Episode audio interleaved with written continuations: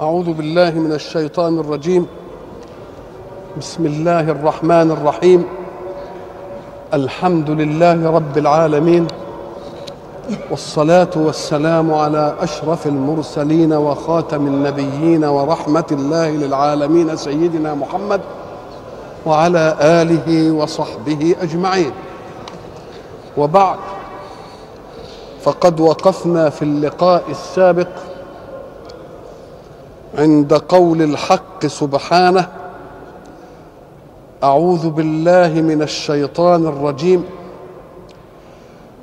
وإن كان رجل يورث كلالة أو امرأة وله أخ أو أخت فلكل واحد منهما السدس. فإن كانوا أكثر من ذلك فهم شركاء في الثلث. من بعد وصية يوصى بها أو دين غير مضار وصية من الله والله عليم حليم.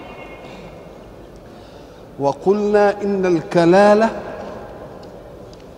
هي الميت يموت وليس له أصل أي من أبوة أو جد وليس له فرع أي من بنوة وولد. هنا جعل الله للأخ أو الأخت لكل واحد منهما السدس. فإن كانوا أكثر فلهما الثلث لهم الثلث الثلث. يبقى السدس للمنفرد والثلث للجماعة. قلنا إن القرآن يجب أن يؤخذ جميعه فيما يتعلق بالأحكام. فإذا كان في سوره النساء هذه يقول الحق سبحانه وتعالى في آخر آية منها ويستفتونك في الكلالة. طب ما هي الكلالة نحن نتكلم الآن فيها. ويستفتونك قل الله يفتيكم في الكلالة. إن امرؤ هلك ليس له ولد قلنا ولا والد. طيب. وله أخ أو وله أخت فلها نصف ما ترك وهو يرثها إن لم يكن لها ولد فإن كانت اثنتين فلهما الثلثان مما ترك. وإن كانوا إخوة رجالا ونساء فللذكر مثل حظ الأنثيين. فما الفرق بين الكلالة حين يجعل الله للمنفرد الثلث وللمجتمعين الثلث والكلال التي يجعل الله فيها للمنفرد الثلث وللمجتمعين الثلثين. لا بد أن نفرق بين كلالة وكلالة. هما متحدان في أنه لا أصل ولا فرع للمتوفي.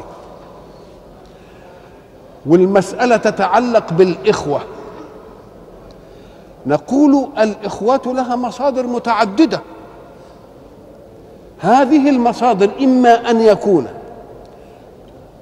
أخا لأب وأم أو أخا لأب أو أخا لأم.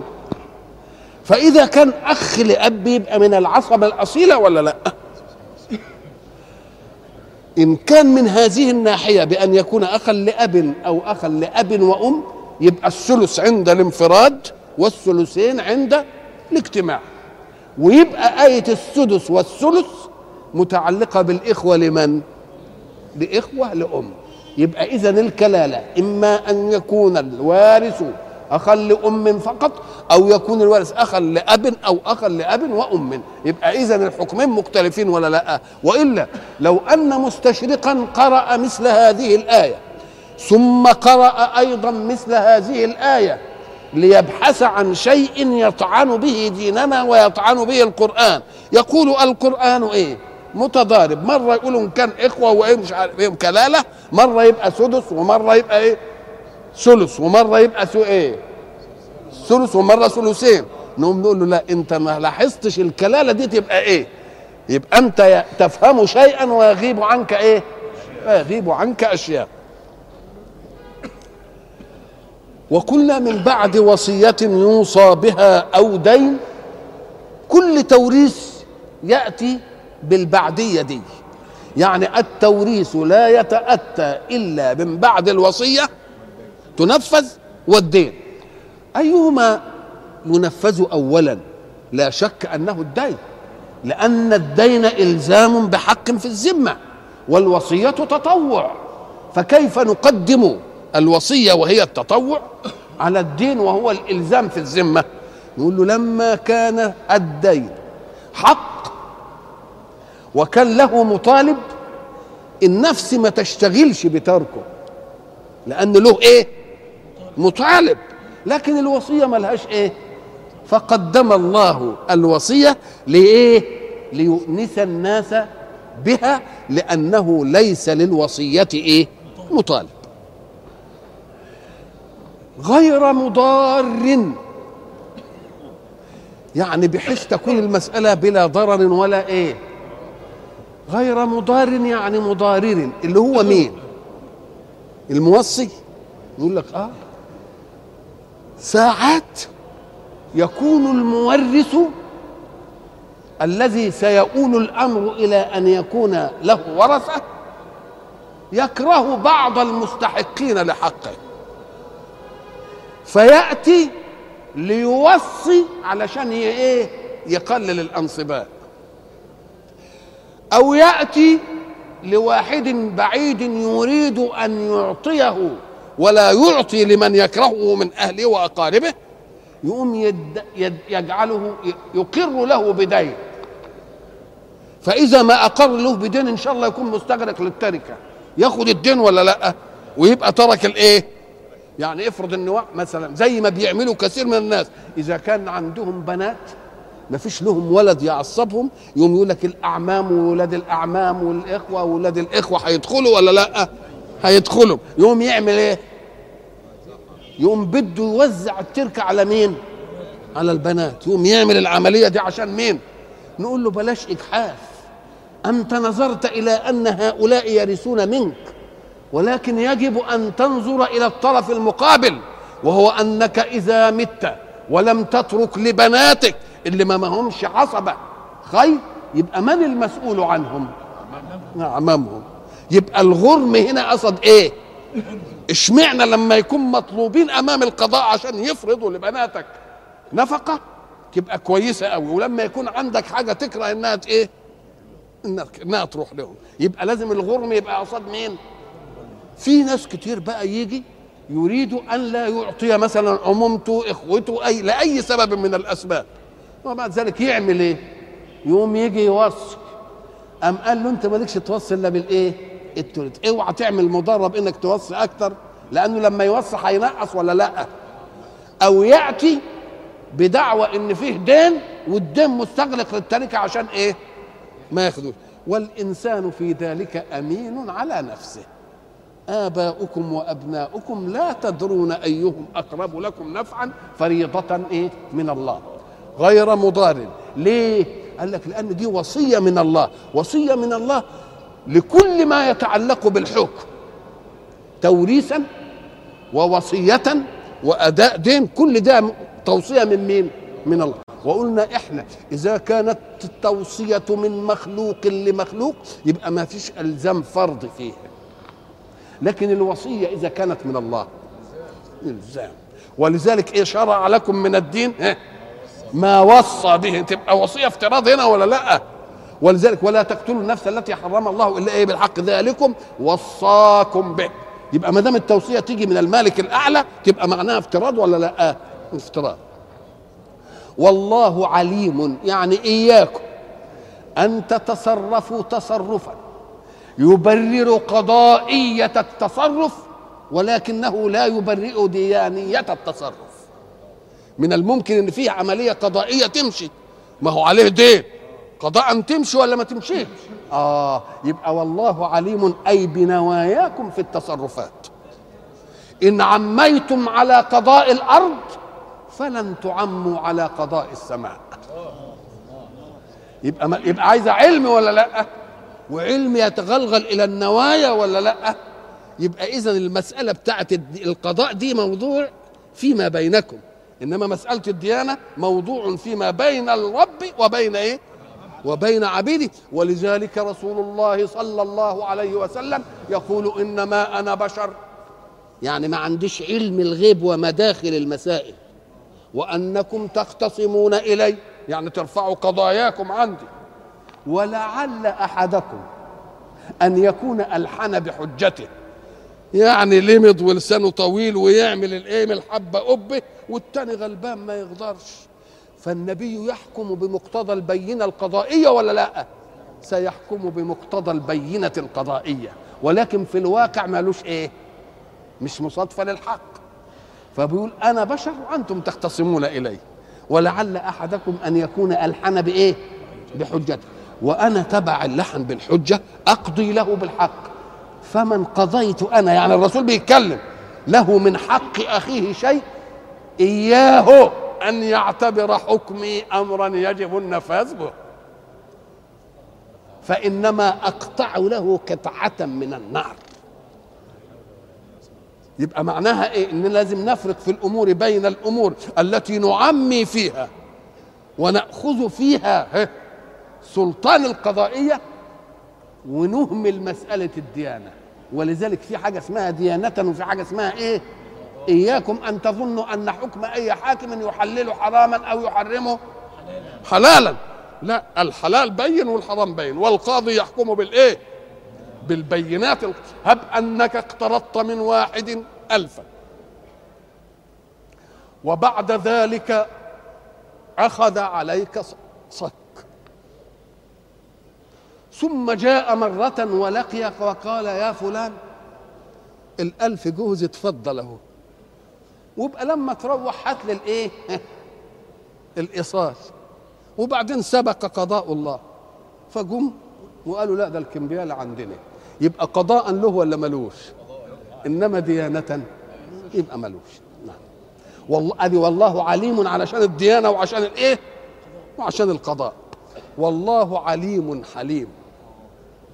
حليم إياك أن تغتر بأن واحدا حدث منه ذلك ولم ينتقم الله منه في الدنيا. فعدم انتقام الله له منه في الدنيا ما يدلش على أنه تصرف عليه. إنما ده حلم ربنا بس هو اللي ستره. حلم ربنا هو اللي إيه؟ هو اللي ستره.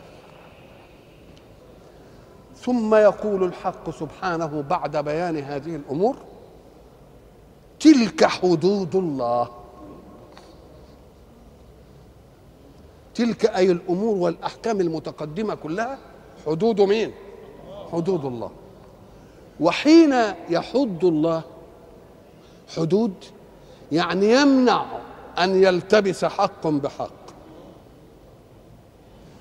أن يلتمس حق بباطل. ما دام عمل حدود هو ده النظام اللي إحنا نعمله في فصل الحقوق ولا لأ؟ لما بنيجي نعمل فصل حقوق في البيوت في الأطيان في أي حاجة مش بنعمل حدود؟ الحد البحري كذا والحد الإبلي كذا والحد معنى حد يعني إيه؟ يعني فاصل بين حقين. بحيث ده ما ياخدش من ده وده ما ياخدش من ده. ونقعد نكتب طيب على الأول. الحدود اللي إحنا بنعملها دي اللي ما بيتنبهش له كثير من الناس. نوعين. نوع لا يتعدى. عايزين نبني انت بتبني في حقك والآخر يبني فين؟ ويبقوا الجدارين فين؟ الجدارين في بعض. عايزين نزرع. هنا أرض بتنزرع وهنا أرض بتنزرع. يبقى بينهم إيه؟ الحد. طيب. الحد منع انك انت تزرع هنا وهو يزرع هنا أو تملك هنا أو تملك هنا. هل كده؟ ده في النفع. طب افرض بقى ان في واحد عايز زي ما اتفقنا كده عرفيا وقضائيا واحد عايز يزرع رز والتاني مش زارع رز. يقوم اللي زارع اللي مش زارع رز أرضه هتاخد مية من اللي زارع مين؟ المية تصلح الرز إنما تفسد غيره ولا ما تفسدوش؟ تفسده يقوم يقول لك اعمل حد اسمه حد الجيري عشان يمنع الضرر. مش حد ملكية؟ لا. يقوم خد مترين كده واعمل فيهم إيه؟ ازرع الرز بعيد عن مترين علشان على ما يترشح شوية. يجي في ملكك ولا يعديش يتلف؟ الزرع التاني. دي حد تاني ولا لا؟ اسمه حد إيه ده بقى؟ حد يمنع الضرر. خلاص؟ إنما دي كحد يمنع التملك. مفهوم؟ اذا ففي ناحية الضرر نقول ما تعملش حقك عند آخر حدك. بل اعمل حقك في الانتفاع بعيد عن مين؟ عن حدك دي في الملكية. كذلك يعاملنا الله. يقول في الأوامر تلك حدود الله فلا تعتدوها. ما تعديش. وفي النواهي يقول تلك حدود الله فلا تقربوها. تلك حدود الله فلا إيه؟ تعتدوها. وتلك حدود الله فلا؟ يعني إذا أمرت امرا ما تتعداش هذا الأمر. أي الملكية. وإذا نهيت نهيا أنا ما بقولكش ما تشربش الخمر. ده أنا بقول لك ما تقربهاش. يبقى ما تروحش عن أمر. ولذلك إحنا قلنا لما جينا في الأكل من الشجرة هو قال ما تاكلوش من الشجرة ولا لا تقربا هذه الشجرة؟ آه اسمه حد الم... عدم المضارة هنا. ما تقربش منها لأنها يمكن تخيلك. ما توجدش في مجلس الخمر يمكن تدور برأسك ويقعد تغريك يبقى اذا في الأوامر يقول إيه؟ تلك حدود الله فلا إيه؟ فلا تعتدوها عجز الملكية. وفي النواهي يقول تلك حدود الله فلا إيه؟ لأن لكل ملك حما وإن حمى الله محارمه. ومن حام حول الحمى يوشك أن يواقعه. يقول لك جنبها ابعد شوية مفهوم؟ أظن تفهم الدين. تلك حدود الله فلا إيه؟ فلا تعتدوها وتلك حدود الله فلا تقربوها. ونيجي الآية إيه؟ تلك حدود الله يا سيدي. وتلك حدود الله بينها لقوم إيه؟ يعلمون. تلك حدود الله لما يقول ولا تب... لا تباشروهن وأنتم عاكفون في المساجد. بيقول لما تكون معتكف في المسجد وأهلك جايين يكلموك في موضوع مهم اوعى تباشرها وأنت معتكف في المسجد. ولا تباشروهن وأنتم عاكفون في الإيه؟ أه صحيح ما نهى عن المباشرة. برضه وما تخليش المسائل تصل إلى قريب من المباشرة يعني تقول لها إيه أنت لابسة النهارده إيه وتقعد مش عارف آه ابعد عني ربما. ولذلك قال. بعد دي فلا ولا تباشرهن وأنتم عاكفون في المساجد قال تلك حدود الله فلا تقربوها يعني ابعد شوية عنها اتفهمت المسألة؟ آه اتفهمت المسألة مم. تلك حدود الله ومن يطع الله ورسوله الله. تلك حدود الله. كان يكفي أن يقول ومن يطع الله. مش كده؟ إنما لما قال إيه ورسوله بين أن لرسول الله صلى الله عليه وسلم أن يضع حدودا من عنده لما حل وأن يضع حدودا لما حرم فهذا كأنه تفويض من الله لرسوله في أنه مشرع فلا تقل في كل شيء أريد الحكم من القرآن. ما هو في ناس كتير يجي لما ما يعيش الحكم في القرآن يقول إيه؟ يقول بيننا وبينكم كتاب الله فما وجدنا فيه من حلال حللناه وما وجدنا فيه من حرام حرمناه. ثم يقول الرسول ألا وإنما حرم رسول الله كما حرم الله. لأنه واخد تفويض. ما دام واخد تفويض قال وما آتاكم الرسول فخذوه وما نهاكم عنه فانتهوا. يبقى مفوض ولا مش مفوض؟ وأنا قلت زمان للذين يقولون مثل هذا الكلام أنهم حين يقولون بيننا وبينكم كتاب الله فما وجدنا فيه من حلال حللناه وما وجدنا فيه من حرام حرمناه يريدون بذلك أن يشككوا إيه؟ في سنة رسول الله. خلاص؟ كلهم يقولوا هذا الكلام. هم اللي قالوه. بيننا وبينكم كذا. دي دليل على صدق رسول الله فيما يقول. لأنهم لو لم يقولوا لقلنا يا رسول الله لقد قلت إنه يوشك رجل يتكئ على أريكته يحدث بالحديث عني فيقول بيننا وبينكم كتاب الله فما وجدنا فيه من حلال حللناه وما وجدنا فيه من حرام حرمناه. ولم يقل أحد إلى الآن هذا الكلام. إذا قولهم الحمقى دليل على صدق الرسول فيما أخبر ولا لا؟ لو ما كانوش قالوا كنا نقول إيه؟ يا سيدنا رسول الله ما حدش اتكلم ولا حد قال ولا امل ومع ذلك يعلمون هذا ويخلصهم الحق ولا ينطقهم إلا بهذا لنستدل من قول خصوم النبي على صدق كلام النبي. ومن يطع الله وإيه؟ خد بالك من ورسوله يدخله. جنات. اللي يطع ده في الدنيا وقت التكليف. مش كده ولا لا؟ يدخله جنات دي إمتى؟ آه.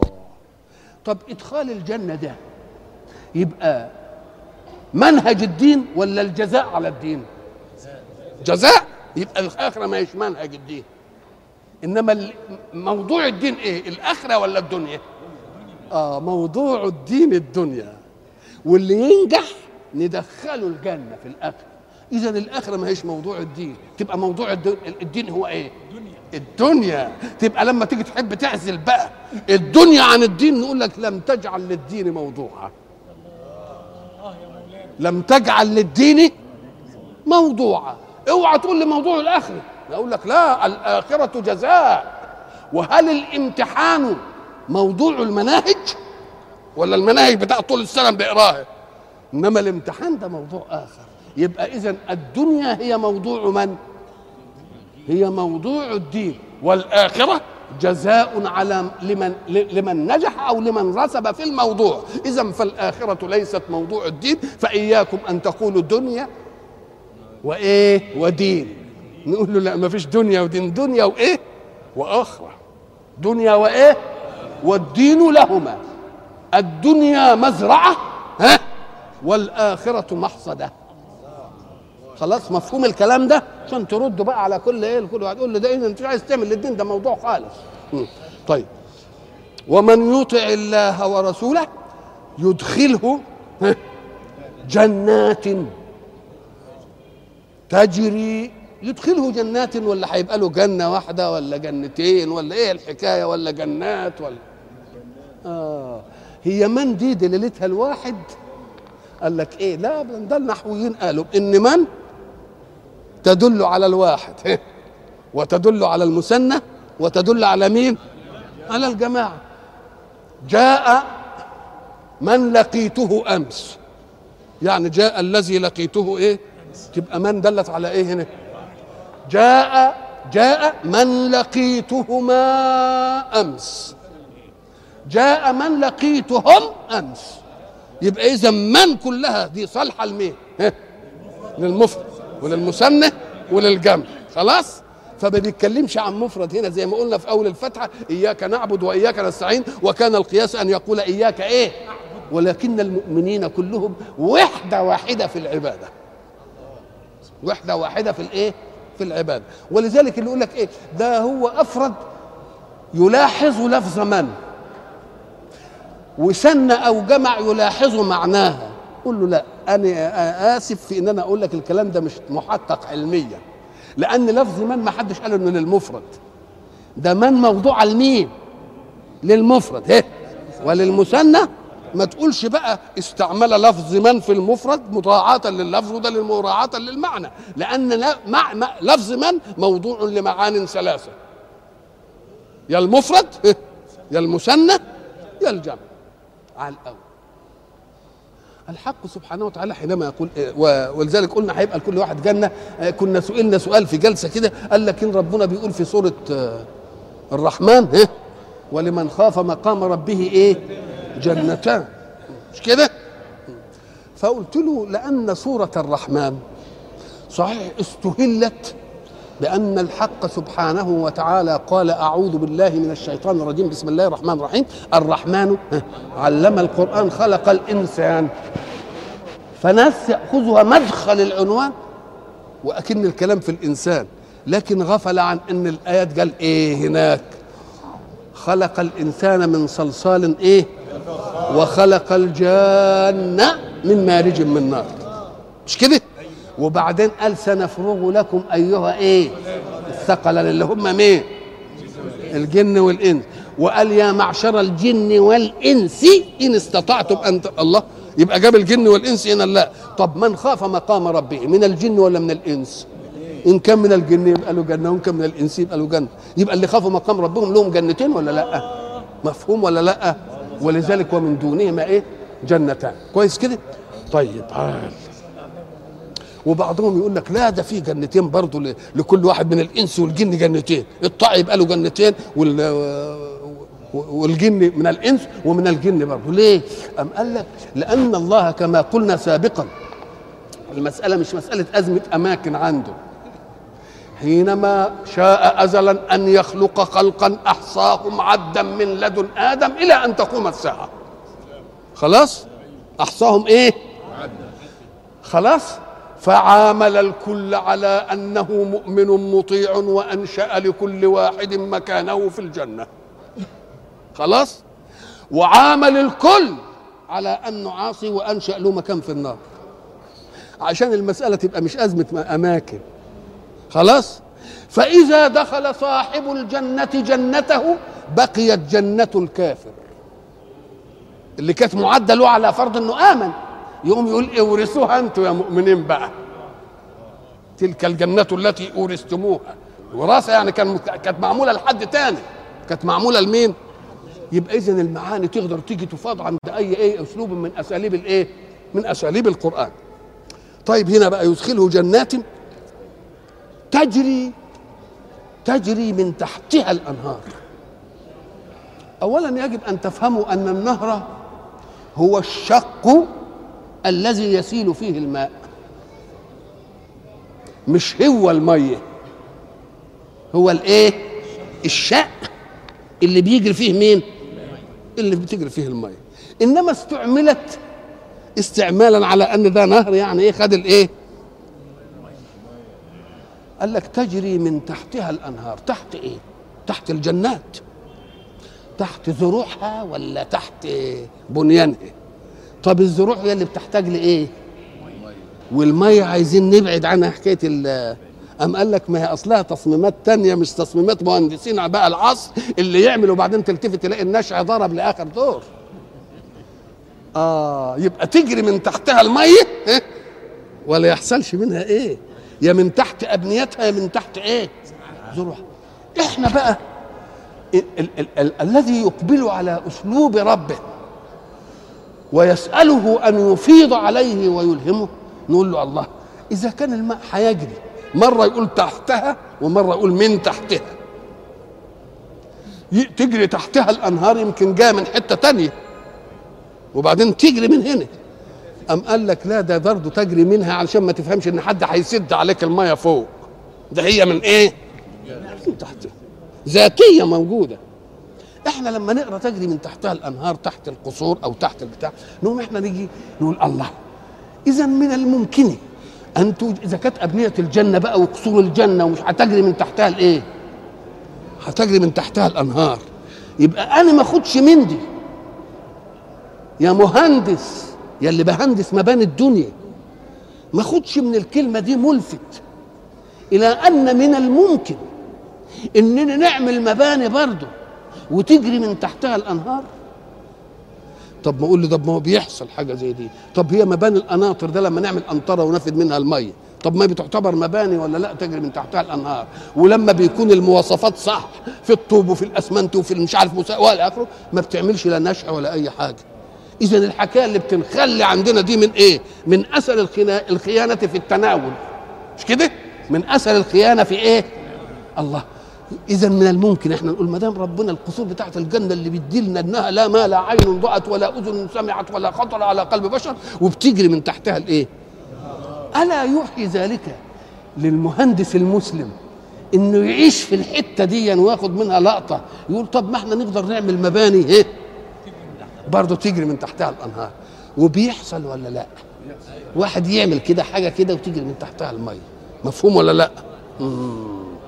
نيجي نقول له يا سلام على دي لو تب لو تنبهت إليها إيمانية مهندس. يعني الإيمانية بتاعته إيه؟ تتنبه وإنه يغش كده شوية من ربنا. يقول الله ده أنا المساحة الأنهار مثلا اللي هنتكلم على مصر اللي فيها أزمة إيه؟ أزمة إسكان. المساحة المائية واخدة منها قد إيه في الأنهار؟ النهر النيل كده بفروعه واخد مساحة قد إيه؟ ده بيبقى الشط الثاني في بعض الأماكن على مدد الشوف. مش كده؟ يبقى واخد مساحة مائية قد إيه؟ طيب سيب ال- النيل. خد الرياحات اللي واخدة من النيل. وشوفها متغلغلة من أول ما خرجت من النيل لحد ما إيه؟ الآخر. واخدة مساحات ولا لأ؟ وخد الترع الصغيرة. وخد المصارف رقره مفهوم؟ طب وخد كمان الطرق واخدة مساحة ولا مش واخدة مساحة؟ ها؟ طب والسكة الحديدية واخدة مساحة ولا واخدة مش واخدة مساحة؟ لو أن في هندسة إيمانية إسلامية نقول يا سلام ده إحنا نستغل من حكاية تجري من تحتها الأنهار دي ونعمل إيه؟ نمسك من من بلد لبلد. نشوف المسطحات المائية اللي متعطلة خالص دي. ونعمل عليها مباني تسع مرافق الدولة كلها إلى أن تأتي البلد الأخرى. تروح مدارسها ودور القوي مش عارف إيه وإيه وإيه ونبنيها. يبقى تاخد إيه؟ فوق السكك الحديدية ها؟ وفوق الطرق. وفوق البحي ال- ال- ال- ال- ال- ال- البحي الب- الماء ها؟ كل دي نستطيع. وفوق المصارف ولا لا؟ كل دي ونستطيع. إننا إذا حصرنا بلد لبلد لما نبني مش ضروري نبنيها كلها تبقى سد كده. لا نبني التلت ونسيب فضى التلتين. نبني التلت ونسيب فضى التلتين علشان ما نخسرش ال- المنظر. يبقى خدت مرافق الدولة كلها ولا نعتدي على أرض خضراء مزروعة. دي إيحاءات إيه؟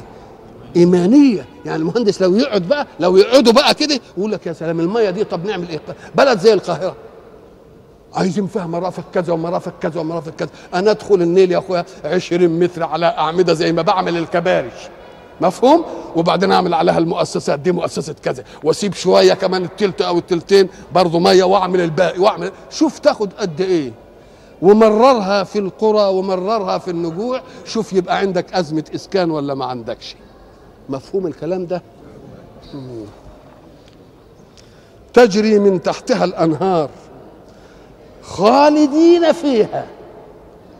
وهو يقول لك الله صحيح هيبقى نعيم. نقول له صحيح يبقى نعيم. والنعيم على قدر تصورك. ما هو ما هو ما هو النعيم اللي بيتنعمه الإنسان على قدر تصوره في معطيات النعيم. مش إحنا مرة قلنا في حلقة إن الراجل العمدة في, في الكفر قال يا سلام أنا عايز أبني حتة إيه مضيفه هنا وأوضة للتليفون وأعمل مسطبه كده ونقعد ونفرشها ونعمل لها مش عارف إيه. ما هو ده النعيم عنده. مش هو ده النعيم؟ فإذا كان النعيم عند المتصورات نقوم نقول لا ده اللي هتتنعم فيها ديا بتصورات مين؟ بتصورات ربك. تصورات؟ أم قال لك طيب افرض إن خدت النعيم وأنا متصور إن النعيم دي يقول لك لكن ببقى خايف. لا يسيبني النعيم أو أنا أموت وأسيب النعيم. يوم يقول لك خالدين فيها. يعني لا أنت هتموت ولا النعيم هيفوتك يبقى الخلود فيه هنا له معنى ولا لا؟ يبقى له معنى. خالدين فيها إيه؟ وذلك الفوز. ما هو الفوز؟ الفوز هو النصر هو الغلبة هو النجاح هو الظفر بالمطلوب. مش كده؟ فإذا كان فوزنا في الدنيا الفوز في الدنيا بيديني حاجة أفرح بها مدى فرحتها إيه؟ آه مدة الدنيا بتاعتي أنا. مش كده؟ آه طب فإذا كان الفوز الذي يأتي لك فوز خلودي ومن عمل ربك. يبقى ده فوز عظيم ولا مش عظيم بقى؟ إذا كان الفوز في أمور جزئية تتعلق بك ممدوح وتقول يا سلام ده فاز بالنجاح ده فاز بالميدالية ده فاز بكذا ده فاز بكذا. مش ده حظ؟ خدوا النصيب؟ نقوم نقول له طيب ده حظ كويس. إنما لما تقيسها بقى بالحتة الثانية يبقى مهما ضحيت في سبيل الآخرة يبقى فيه فوز يعوض ده كله ولا لأ؟ يعوض ده كله ويسمو عن هذا كله. وهنا واحد يقول لي فوز عظيم ولا فوز أعظم؟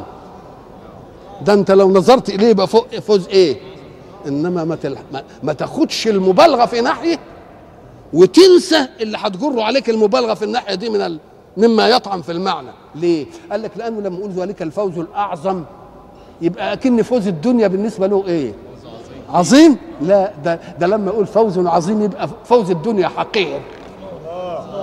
يبقى نقول احسن بقى. الأحسن في الوصف من الله. يبقى يقول فوز عظيم ولا فوز أعظم؟ آه واحد يقول لك ده كان يقول ده يا أخي فوز أعظم.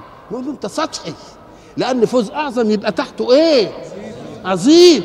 إنما لما أقول فوز عظيم يبقى اللي مقابله إيه؟ حقير. تبقى مقابل ده بالحقير ولا مقابله بالأعظم؟ يبقى ده آدي تعابير ربنا. آدي تعابير ربنا. وذلك الفوز الإيه؟ العظيم. ومن يعص الله مقابل. هو لما قال تلك حدود الله. الحدود إما تبين الأوامر وحدها وتبين النواهي وحدها. أنت هتطيع ولا هتعصى إن شاء الله نكون مطيعين جميعا. نطاع نبقى ناخد الحكاية الأولانية والجنات خالدين فيها وفوز عظيم. وبعدين ومن يعصي؟ مش يبقى له المقابل. له الايه؟ خدوا بالكم من هنا. اللي يعصي يبقى له الايه؟ يبقى تلك حدود الله. شاملة أن يطيعها الطائع أو يعصيها العاصي. فالطائع قال من يطع الله ورسوله. خلاص؟ والعاصي. ومن يعص الله ورسوله.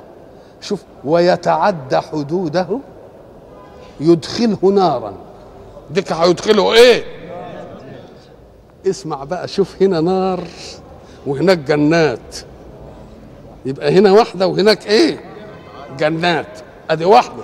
والتانية بقى اللي يجب تتنبه لها إن كنت بقى بتقبل على كلام ربنا اللي بيتكلم ربنا. آه ومن يعص الله ورسوله ويتعدى حدوده يدخله نارا. ما قالش جنات. أدي واحدة. ما قالش نيران. أدي واحدة. وقال هناك جنات. طيب. وقال إيه؟ شوف بقى الكلام الثاني بقى الكلام الحلو. خالدا فيها. ديك قال إيه؟ خالدين. يا سلام. خالدين فيها. آه.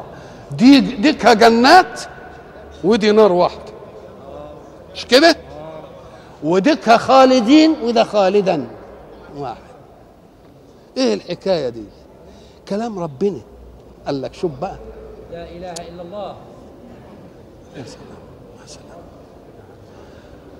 قال لك لأن المؤمنين هيبقوا في الجنة. على سرر متقابلين يعني ده يروحوا يزوروا بعض. جنة ده أنا مر فيها لما أزوره وأشوفه. هو يجي جنتي يبقى ليا كل الجنان دي كلها. يبقى ليا كل إيه؟ كل الجنان دي. وأيضا أن المرأة إن تبعته ذريته بإيمان وكان له من عمله الصالح عمل كتير أولاده مقصرين فيه بس يكونوا مشتركين في الإيمان. نقول له كرامة لك أنا هألحق بك ذريتك. يبقى هو وذريته. يبقى الجنان ويا بعضها ولا مش؟ يبقى جنات. وذلك أدعى للأنس. مش كده؟ أما الكافر ما حن... ما بنلحقش حد. شوف العدالة بقى. ما بنلحقش حد بحد. كل واحد هياخد إيه؟ النار بتاعته. ولا نلحق ده بده. وأيضا فحتى لا تكون نيران وحتى نسوا مع بعضهم وهم في النار. نقول ولا هذه يطولونها أيضا. كل واحد هيبقى في إيه؟ ناره. زي اللي يكونوا هيحجزوه في زنزانة. يقول طب بس انقلوني بس ولا وين؟ هو في عذاب برضه. إنما لما يبقى وياه ناس برضه يبقى شيء من الإيه؟ هلا ولادي هياخدوها في الاخره هيفضل كل واحد في زنزانة ناره لوحده. ولا يأنس حتى بمعذب آخر. لا يأنس بمعذب إيه؟ بمعذب. افهمنا بقى. يبقى ديك إيه؟ جنات ودي إيه؟ نار. وديك خالدين ودي إيه؟ خالدا. نعم. خالدا فيها وله عذاب. مهين. إحنا قلنا زمان مرة يبقى العذاب أليم لكن واحد يؤلم عدوه يقوم عدوه يتجلد قوي علشان إيه؟ ما يشمتش فيه ويتحمل يعني. يجمد كده. وتجلدي للشامتين أريهم أني لريب الدهر لا أتضعضعه. مش كده؟ فيبقى الألم مش عايز يبينه. نقول له يا خيبتك ده دي ألم هيبقى في في في, في البنية إنما ده في إهانة في النفس. في إهانة يبقى العذاب بتاع ربنا هيجمع الإيه؟ على الألم وإياك أن تفهم أنك تقدر أن تتجلد. كما يتجلد البشر عند وقوع العذاب بهم ليوريوا خصومهم أنهم ما همهمش هذا العذاب. ده مهين مذل في نفسه. لأنك أنت كنت متعالي تقول له تعالى بقى هنا. تعالى وريني بقى.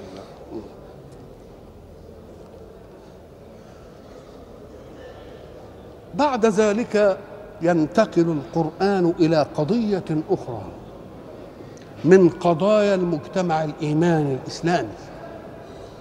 السورة كما قلنا تعرضت إلى أن الإنسان مخلوق من ذكر وأنثى وهما الاثنين زي بعض. وبعدين رجال كثير ونساء. خلاص؟